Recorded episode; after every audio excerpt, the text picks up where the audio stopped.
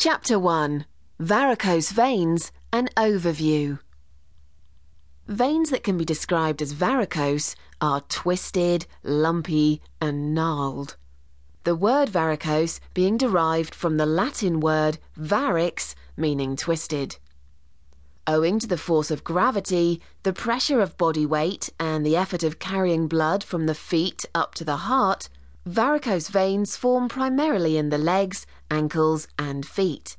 They generally show up more easily in very pale skin and are often most visible in the calf and thigh areas, where they are close enough to the skin to be seen.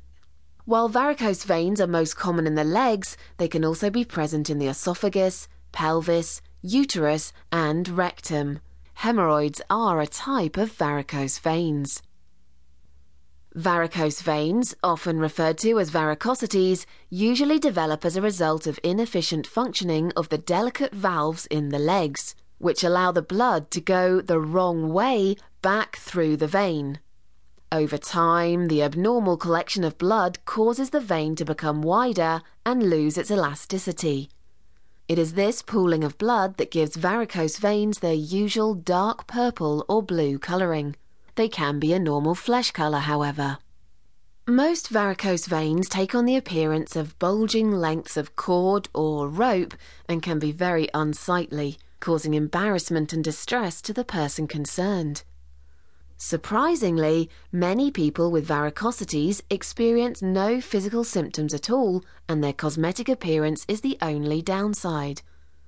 Others experience discomfort and pain, especially on standing and walking. In a few cases, because of the high pressure of blood in the veins at the ankle, itchy varicose eczema and darkening of the skin in that region can occur. It is the possibility of ulcers forming in the damaged skin that bothers a lot of people.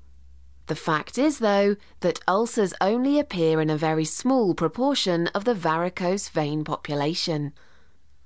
It is rare for serious complications to arise with varicose veins, but they do sometimes. Some people worry about a thrombosis occurring, where a dangerous blood clot, called an embolism, develops. But this seldom happens in the superficial veins that are prone to varicosities. The most dangerous thrombosis is deep vein thrombosis, also known as DVT, which arises deep beneath the surface of the skin. The only minuscule chance of a serious DVT taking place is if the varicose veins are affected by thrombophlebitis, a condition whereby the veins become hard and inflamed.